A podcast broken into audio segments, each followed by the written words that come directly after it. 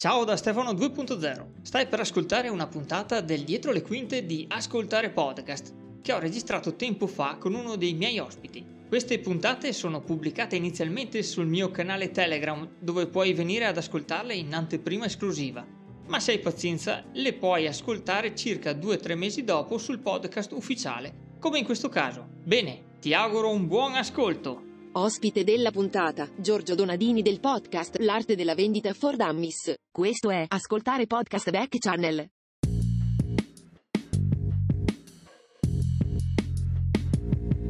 Oh, caro Giorgio, siamo nel dietro le quinte di ascoltare podcast. Siediti sul divano, fai quello che vuoi. ti, ti, senti come a casa tua? Sì, mi fumo una sigaretta che non fumo.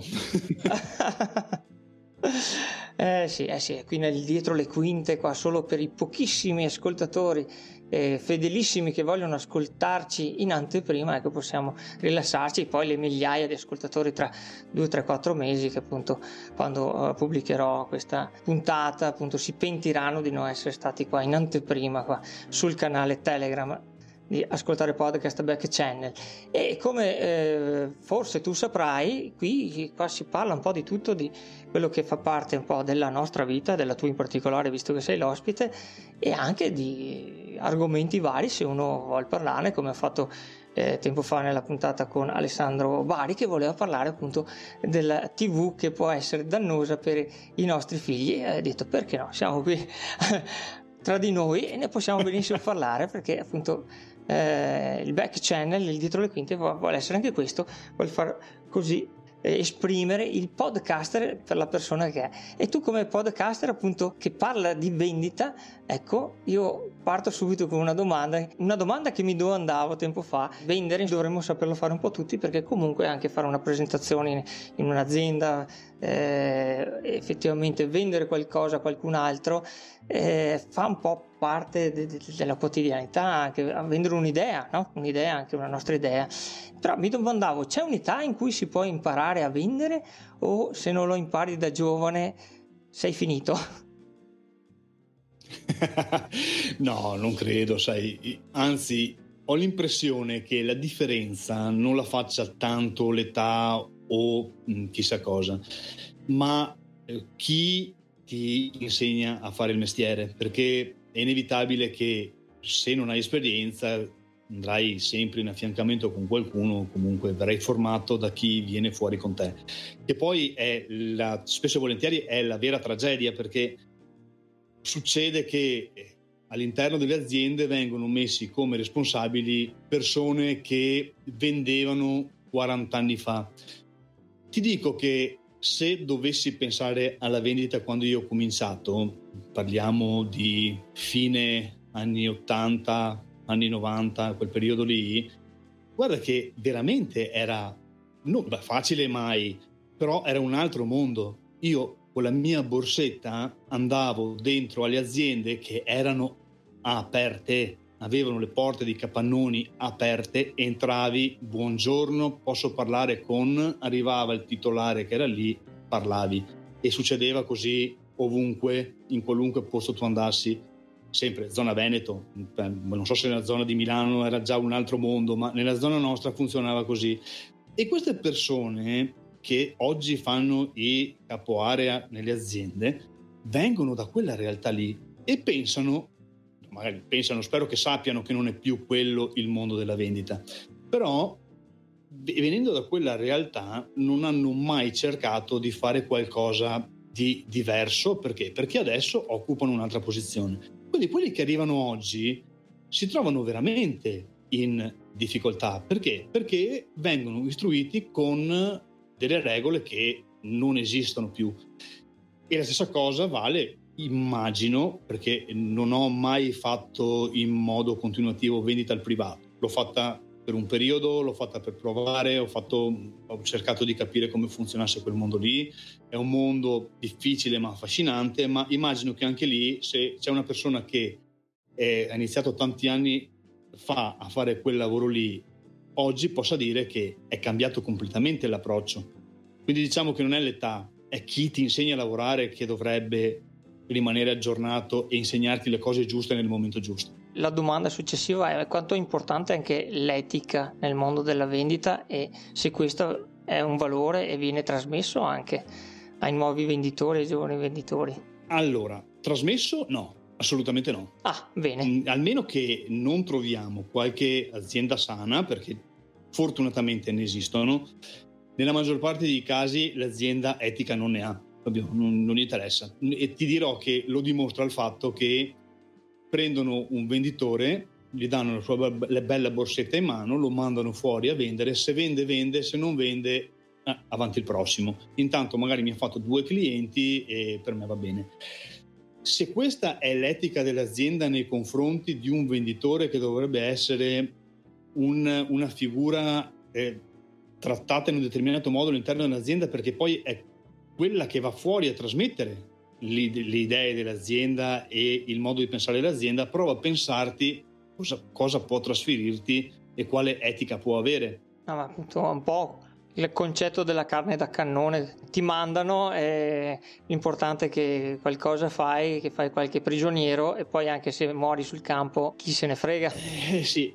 E, e dopodiché invece se noi andiamo a parlare dell'etica del venditore quella è fondamentale. Anche perché eh, la credibilità di un venditore non la si costruisce in un mese o due, ci vogliono anni di vendita nella quale ogni venditore deve stare sul territorio, deve conoscere le aziende, deve conoscere i concorrenti, deve crearsi una figura professionale in quel lì. Ma se nel costruirsi questa figura inizia ad andare a tirare sole da una parte all'altra, dopo un po' la voce gira. Quindi diciamo che l'integrità del, del, della persona, l'integrità del professionale, del modo di, di lavorare, resta ancora oggi una cosa fondamentale e che alla luce delle aziende fa ancora un'enorme differenza.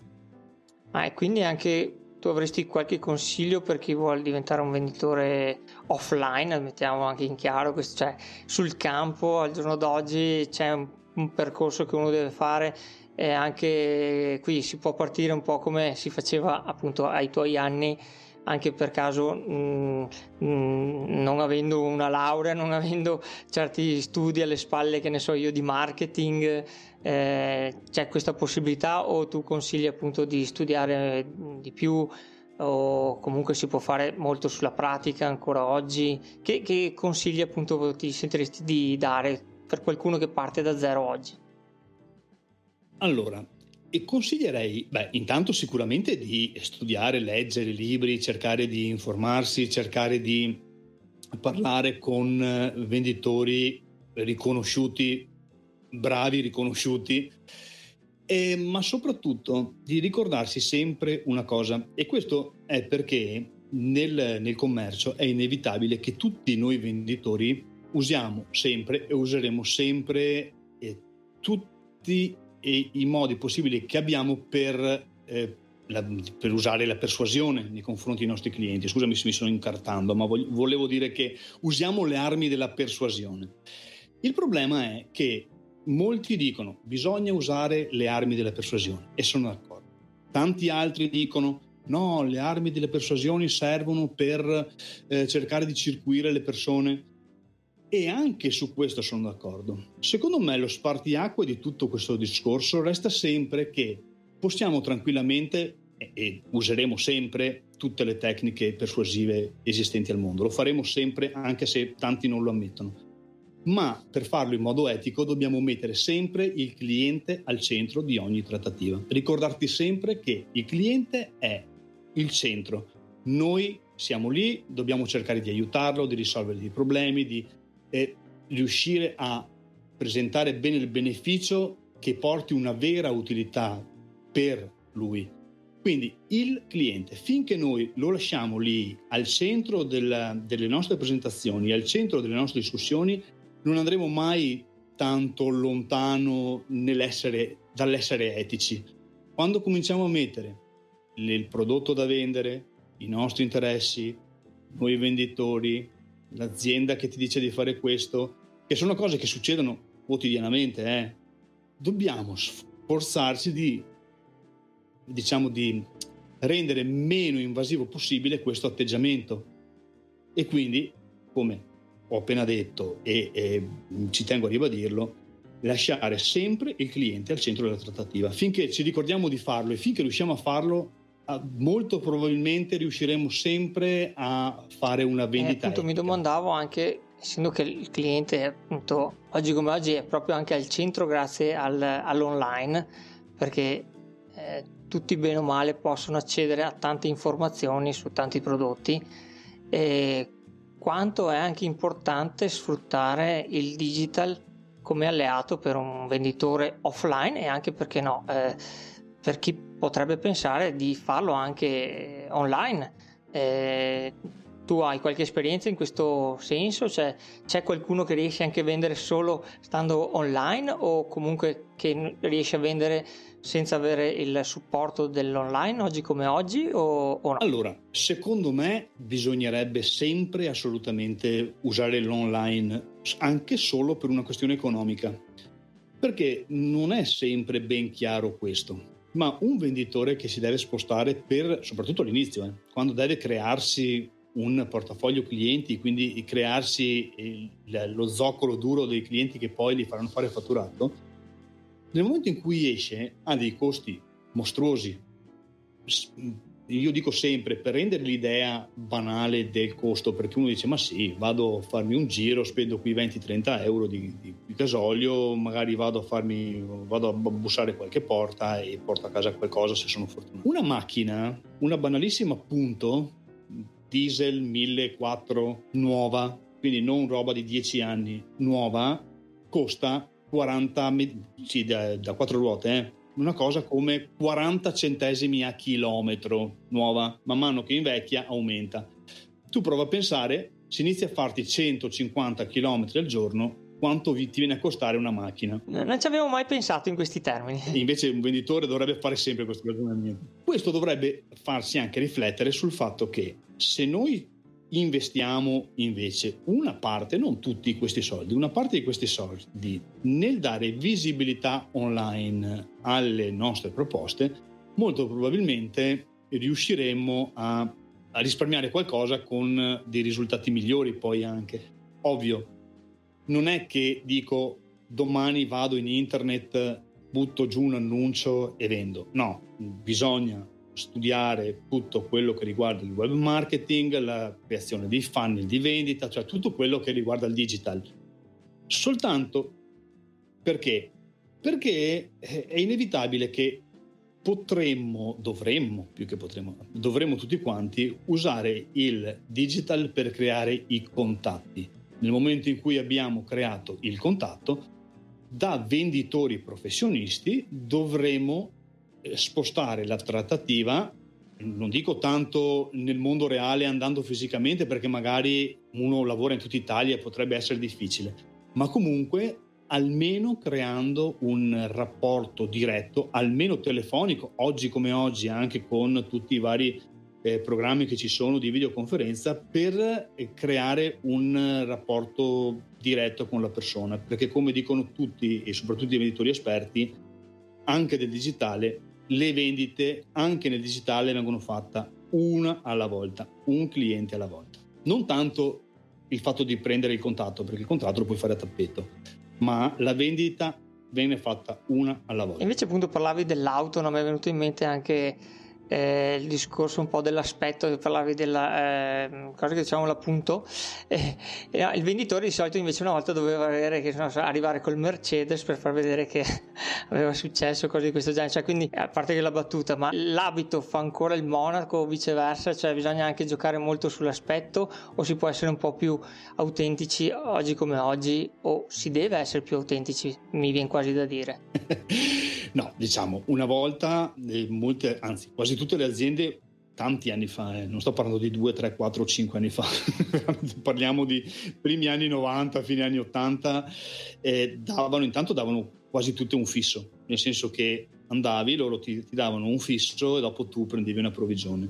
Questo alcune situazioni permetteva magari anche di dire ok vado fuori, con, anche se spendo dei soldi, magari dopo uno aveva la fissa della macchina, si comprava la macchina, magari non con quel fisso che ti davano, però insomma poteva essere un, um, una buona cosa. Oggi le aziende difficilmente ti possono dare un fisso, anzi, che sappia io è molto molto complicato.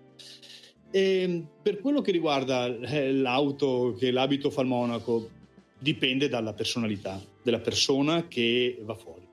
Io conosco venditori che vanno fuori col macchinone perché gli va bene, perché se lo possono permettere, eh? non è gente che vuole solo far vedere, gente che ha giri talmente buoni, magari ereditati dai genitori oppure comunque comprati, portafogli clienti comprati che vi rendono veramente tanto, vanno fuori col macchinone. Altri che hanno gli stessi giri e se ne vanno fuori con un appunto di quelle aziendali van perché la possono scaricare e quindi per loro va meglio. Non è questione, come dico, come dico sempre anche al di fuori del, della vendita in generale, non è molto importante come una persona va fuori, l'importante è che quando va fuori si senta bene, come è vestita. Quando ti senti bene, come stai, come, come sei vestito, come ti, ti, relazioni con le altre persone, è più che sufficiente. Eh? Se stai bene così, il, tre quarti del lavoro è già fatto anche qualcuno che non ha eh, l'aspetto da eh, numero uno vincente, arrivo, mi faccio tutto mi, ti vendo tutto io, insomma, tu dici che poi è una questione proprio di mindset, anche quello. Delle volte c'è sempre questa sindrome dell'impostore, no? che, che serpeggia sempre lì, pronta. Eh, eh, sai, eh, eh, no, sai cos'è? Che la cosa che a me eh, stupisce sempre tantissimo che i venditori, quelli veramente forti, per, per dire forti intendo che ogni venditore si muove in un determinato canale, ha una determinata zona e comunque ha un suo micromondo e all'interno di questo micromondo ci sono varie aziende, quindi vari venditori, concorrenti e tutto quello che ne viene dietro. La cosa che a me stupisce sempre molto è che i venditori, quelli veramente forti, quelli che fanno la differenza, hanno tu- quasi tutti, non tutti perché poi non è mai così, però quasi tutti hanno questa caratteristica.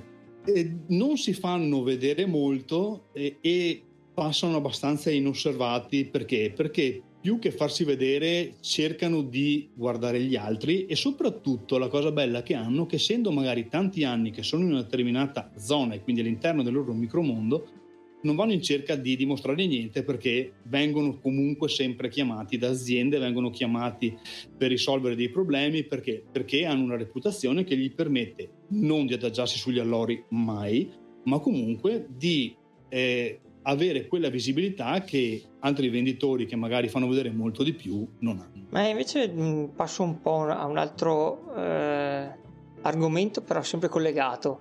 E invece il venditore, quello che eh, sta dietro un banco di, di, di, un negozio o anche, che ne so io, di un mercato, mi viene in mente, tipo l'amico eh, Federico eh, Marcelli con cui stiamo facendo questo podcast ultimamente insieme, che parliamo di tutt'altro, cioè di, di software open source, ma lui ad esempio vende al mercato. Ecco, la differenza tra uno che vende dietro un banco, dentro un mercato e un venditore eh, diciamo così, appunto, professionista che fa da, eh, nel libero professionista o rappresentante ecco, di, di un'azienda.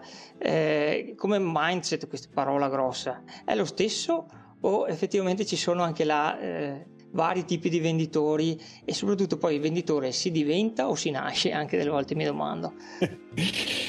allora, io l'inizio della mia carriera di venditore l'ho fatto in concessionari di auto per qualche anno, ancora quando le auto si vendevano.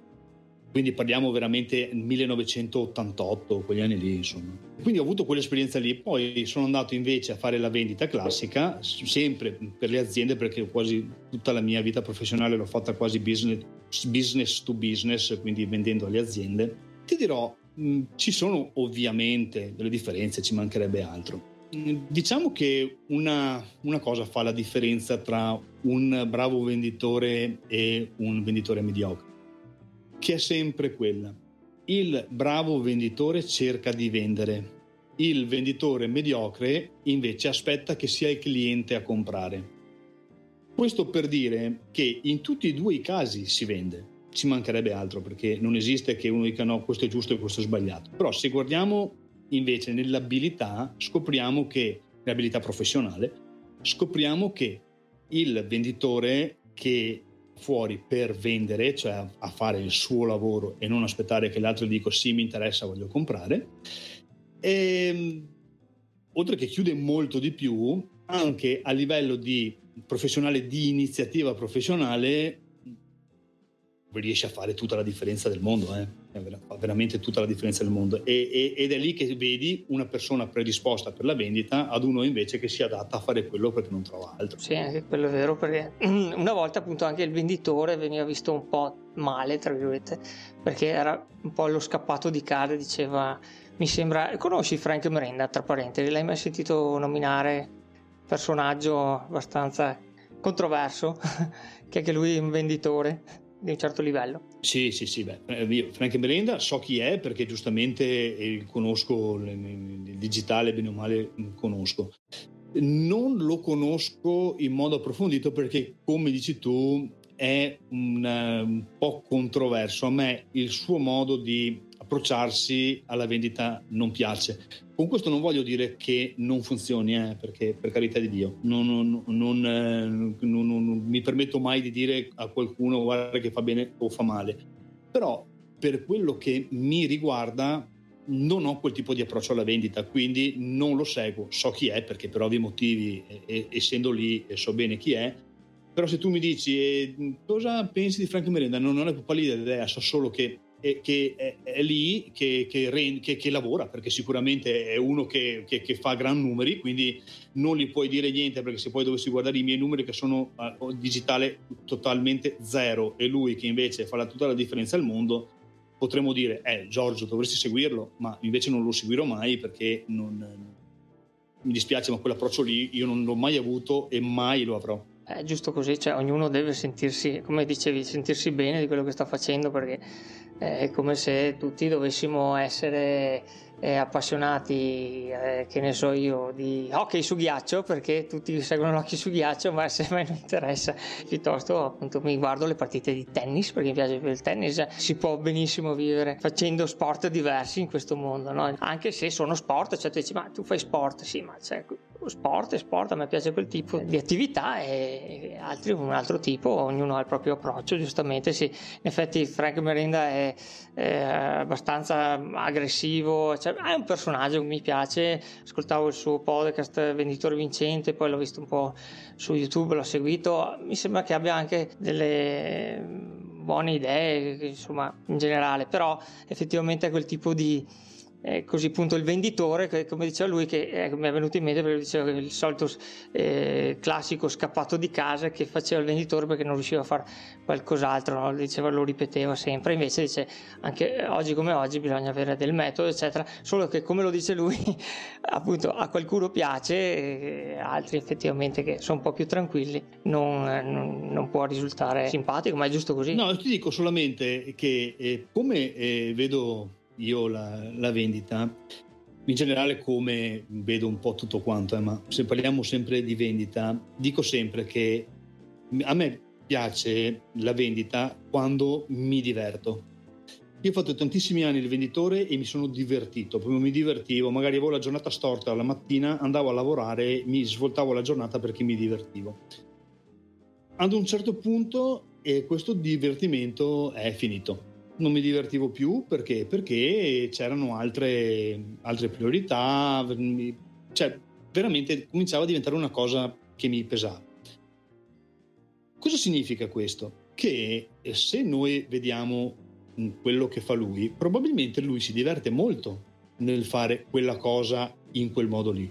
Probabilmente le persone che lo seguono trovano divertente andare a lavorare proponendosi così ai clienti.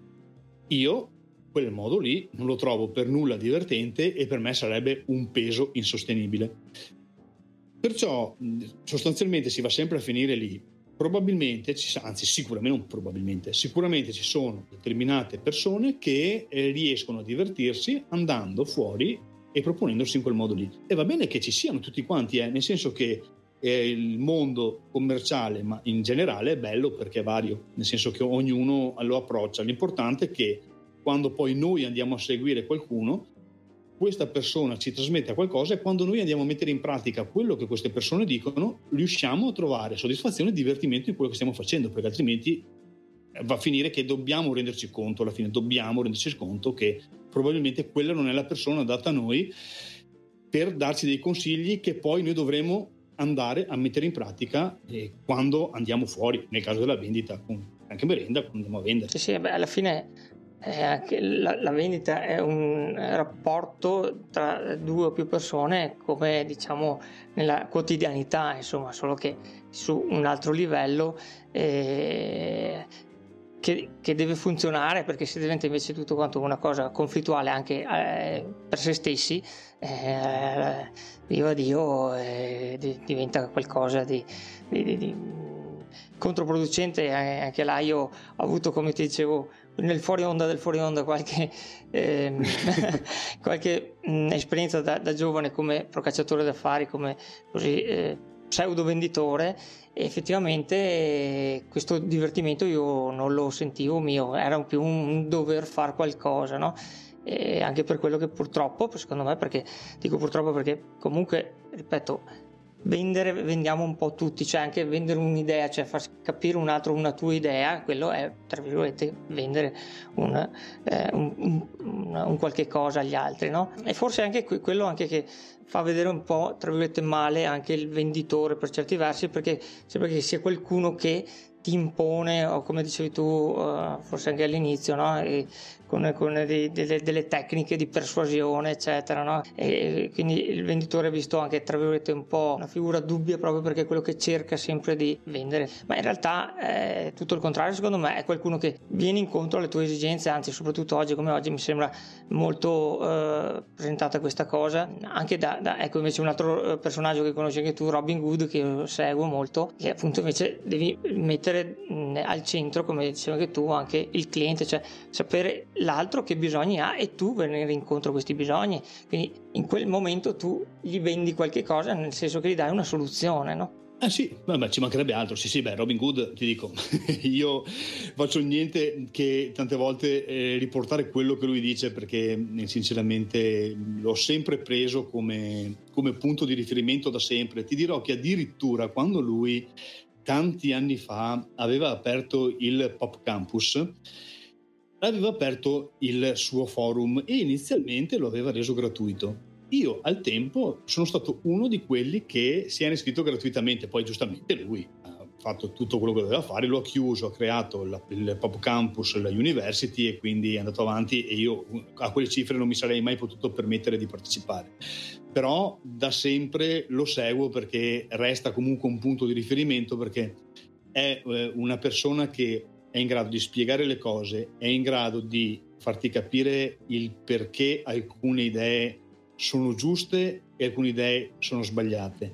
E soprattutto, almeno a me, insegna che bisogna ricordarsi sempre che noi siamo noi stessi sempre, a prescindere da quello che facciamo e dobbiamo riuscire a trasferire il nostro modo di essere in quello che facciamo, nelle idee che trasferiamo e nel, nel modo di approcciarci, nel caso mio, alla vendita.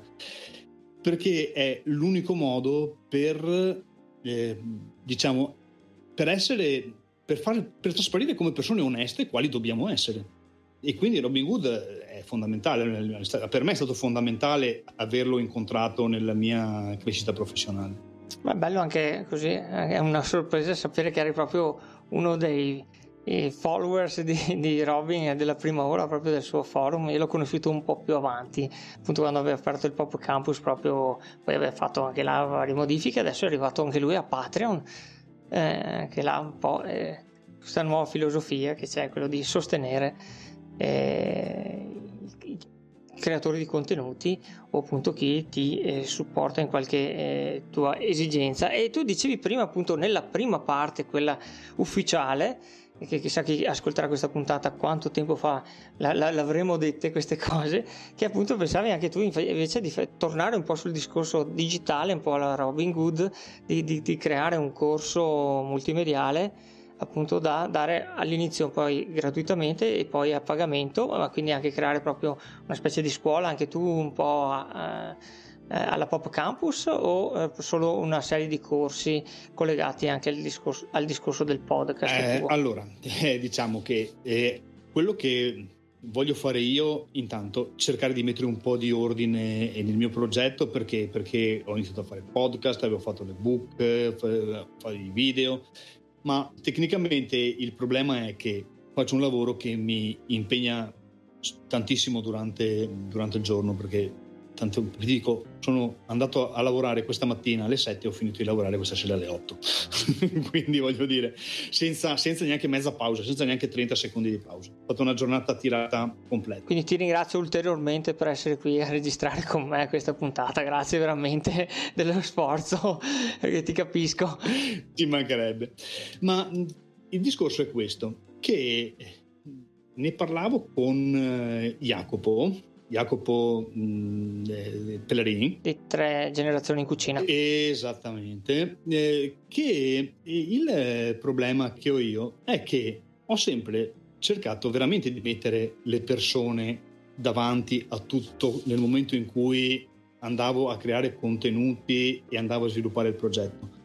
Ma questo mi ha fatto dimenticare che all'interno di questo progetto ci sono anch'io. Cosa significa? Che eh, è vero tutto, è vero che eh, bisogna cercare di essere, mm, di fare le cose bene, di essere onesti, di mettere i clienti al centro di tutto e bla bla bla, tutte le solite cose che, che abbiamo detto e che io ripeto sempre nei miei podcast e che sono fondamentali. Ma poi nel momento in cui, almeno per come la vedo io, il progetto deve mm, prendere una sua strada, a quel punto bisogna anche fare dei conti con se stessi e di come noi vogliamo metterci all'interno dello stesso progetto. Perciò, non avendo tempo, io cosa dovrei riuscire a fare? A creare dei contenuti gratuiti che pubblico sul sito e di conseguenza uso come piattaforme di condivisione quelle di YouTube piuttosto che eh, Spreaker per i podcast. Dopodiché, quando, esempio banale, prendo il libro che dicevamo prima di Olin Clough, Pitch Anything, e creo un corso su questo e cerco di adattarlo alla vendita normale di un venditore di tutti i giorni che va fuori a, a provare a fare il proprio dovere. Questo lo faccio tutto, quindi faccio i vari video, le varie puntate, tutto quanto. Quando quello è fatto e quindi messo a disposizione, per un po' di tempo lo lascio lì perché secondo me è il, internet è libero e a modo suo bisogna fare in modo che continui a essere libero e bisogna mettere le proprie competenze, le proprie conoscenze a disposizione perché se dobbiamo crescere cresciamo tutti. Non è che cresco io o cresce un altro si cresce tutti insieme. Ma viene il momento in cui questo corso lo prendo e lo magari lascio qualche puntata sempre disponibile, ma poi lo chiudo e lo metto per esempio per gli iscritti a un, a un ipotetico Patreon, facciamo, faccio l'esempio. E questo perché, oppure lo, lo, lo, pubblico su Udemy piuttosto che su corsi.it, su Gumroad, quel che è, insomma, adesso non, non, non lo so di preciso. Ma questo perché? Perché ad un certo punto, se io voglio creare una community, questa community deve essere costruita sulla discussione dei membri della community, quindi per il solito discorso che si cresce tutti insieme. Ma è altrettanto importante che queste persone abbiano la possibilità di vedere tutti i contenuti, anche quelli che erano a disposizione di tutti, ma che alla fine vengono, diciamo, secretati. Non è la parola giusta, però vengono limitati nella visibilità. Quindi è un partire dal di condividere con tutti e poi invece condividere solo con quelli che vogliono approfondire e vogliono creare una community insieme con me. Perché effettivamente vogliono seguire un certo percorso. E allora, caro il nostro Giorgio, io a questo punto io sono più che contentissimo di questa chiacchierata se tu ce la fai ancora, che non mi prendi sonno qua, perché come sa il nostro ascoltatore, la nostra ascoltatrice, noi registriamo di sera tardi, eh, perché hai fatto già una tiratona eh, a essere qua presente questa sera. E vorrei farti l'ultima domanda, poi andrei a concludere eh, il tutto quanto, no? Eh, ce la fai? Ma ci mancherebbe altro. Ma ci mancherebbe altro.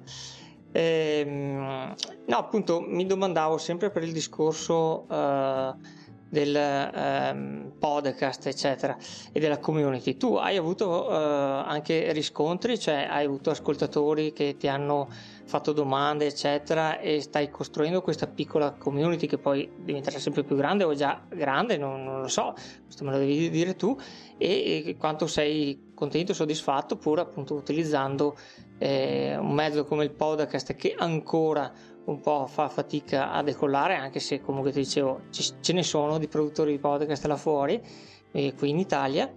E, oppure se hai avuto più soddisfazione utilizzando YouTube? Eh, no, beh allora, YouTube no, anche perché veramente YouTube fatto, avrò fatto forse una ventina di video, quindi considera che ne faccio una settimana, avrò fatto qualche mese, quindi non è, è stato fatto proprio come esperimento, soprattutto per cercare di imparare come fare una regia decorosa è una parola grossa, però come riuscire a fare una regia completa online direttamente da OBS, eh, non tanto in diretta, ma con il classico sistema che abbiamo visto prima, bottone play, registro, bottone stop, pubblico. E quindi a livello YouTube non c'è nulla. E per quello che riguarda invece Telegram, sì, no, sulla Telegram del podcast, io la community la faccio crescere tramite il canale Telegram che abbiamo visto nell'altra parte che è t.me slash la trattativa. Il mio progetto in realtà è un progetto piccolo, eh, minuscolo, che lo conti sulle dita delle mani e dei piedi. Forse non ce la facciamo con mani e piedi, ma quasi.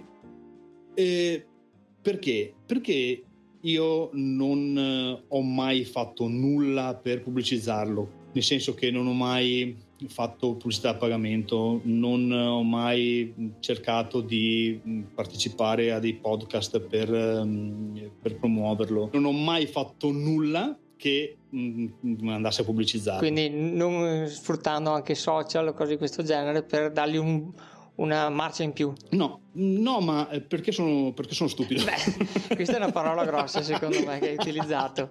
È, è, secondo me che sei selettivo e stai facendo un percorso anche particolare di crescita tua, come anch'io con questo podcast sto facendo e poi prossimamente eh, eh, sto pensando anch'io di fare qualche altro progetto slegato completamente con questo qua che ha a che fare più con me, ma con tutta l'esperienza che ho accumulato eh, qui appunto poi posso effettivamente dargli eh, una certa strada e anche a questo progetto di ascoltare podcast posso effettivamente fare certi passi e tu hai seguito i passi che secondo te andavano bene per il tuo progetto immagino. Eh, sì cioè, in realtà mh, quello che io ho fatto fino adesso è stato veramente una cosa sperimentale eh, tu dici, vabbè, sperimentale, 100 puntate alla faccia dello sperimentale. eh beh, ognuno ha i suoi esperimenti da fare che possono essere più o meno lunghi e complessi. Sì, più che altro, sai, l'importante era passare la prima cosa da superare la paura di fare un podcast e di parlare alle altre persone tramite un podcast. La paura di fare dei video, la paura dell'eventualmente giudizio, è una cosa che, con la quale mi sono confrontato e che alla fine mi sono reso conto che era più una paura mia perché? Perché a tutte le persone, e poi lo dico, a tutte le persone che hanno questo problema, almeno che non abbiate un gran colpo di fortuna, sappiate tutti quanti che nessuno vi ascolta e nessuno vi guarda. è, brutto di- è, brutto dirlo, è brutto dirlo, eh? ma è vero. Beh, mettiamo che pochi ti ascoltano e pochi ti guardano all'inizio. Sì, sì, non è un problema, nel senso che se quando noi mettiamo come limite la nostra paura di fare un video piuttosto che fare un, uh, un podcast, almeno che poi noi non andiamo a buttarlo sui nostri canali privati, che allora a quel punto lì eh, sono, lo, lo, vedono tutti, le persone che conosciamo, e, e, però uno se ha questo problema non lo fa. Generalmente se separa le cose, può farlo tranquillamente. Difficilmente verrà mai qualcuno a dire qualcosa, almeno all'inizio, perché? Perché ci sono poche le persone. Poi col tempo si cresce. Nel caso mio mi è servito molto fare questo perché? Perché ho imparato a superare queste paure di cui parlavo, ho imparato a parlare davanti a un microfono, ho imparato a stare davanti a un video, dopo che lo faccia bene, questo è un altro discorso, ma comunque sono in grado di farlo e spesso e volentieri il problema è che le persone non sono in grado di farlo e si sentono imbarazzate e si sentono eh, fuori dal mondo nel fare queste cose qua, quando in realtà provando e facendo le cose, confrontandosi con il pubblico, queste cose si rende conto che non, non sono paure pressoché inutili. Dopodiché, voglio dire, io ho iniziato a frequentare internet nei primi anni 90 quando ancora si usava IRC e MIRC che saranno i canali sui canali Italia e quindi mi sono fatto il pelo sullo stomaco lì, nel senso che eh, se oggi abbiamo, ci facciamo tanti problemi per YouTube, sì, no, scusa, per Facebook eh, e per gli haters, allora forse non, non è mai stato nessuno ha provato ad andare su quei canali lì negli anni 90 che erano veramente impresentabili. Il Far West. Eh, eh, quello era veramente il Far West, quello, anche perché è vero che eh, Zuckerberg, lui non è che lui dice che fa i controlli, in realtà fa poco, ma là non c'era più niente. c'era la rete, la chat e giù insolenze. pistolero contro pistolero. Mamma mia, ragazzi, il Far West è vero quello, eh. Quindi diciamo che mh, mm, mi è servito molto. Adesso con l'andare avanti col progetto, nello strutturare il progetto, nell'andare avanti con tutto quello che ne verrà dietro perché per ora ho fatto un, una mappa mentale di quello che potrebbe essere il, il progetto visto fotografato. Adesso dovrò cominciare a creare un funnel, non tanto perché io voglia fare un funnel di vendita, ma vorrei fare un funnel per capire dove far entrare le persone e che percorso farli fare. Poi è chiaro che ognuno fa il suo percorso, ma tendenzialmente quello che potrebbe essere il modo, secondo me, più giusto per eh, fidelizzare il cliente per poi eventualmente monetizzare la, la fiducia che mi dà. Diciamo che queste sono ancora cose abbastanza campate per aria. Beh, non tanto, sono leggermente campate, campate per aria. Diciamo che ci stai ancora lavorando. Ci sto lavorando. Però, diciamo, non l'avevo mai mai pubblicizzato e mai fatto conoscere molto il mio progetto proprio perché era veramente un qualcosa di altamente sperimentale. Adesso che ti sei fatto le ossa, pian pianino cominci anche a costruire tutto il, il, il contorno, pian pianino attorno a te, tutto intorno a te, come diceva una pubblicità. Beh, sai, sai, Stefano, una cosa, una cosa che sono contento, ti faccio ridere, una cosa che sono contento che in queste 100 puntate sono, mi, mi, ritengo fortunato perché ho perso l'accento veneto. Dici sì. Eh, in effetti sento che cioè, non avrei mai pensato che fossi dalle parti di, ho scoperto prima, te sei, eh, come si dice, no conterraneo, concittadino con Alessio Furlan che forse ci ascolterà, ma non credo. Ciao Alessio, ci ascolti? Se ci ascolti, gli mandiamo questa parte solo del podcast.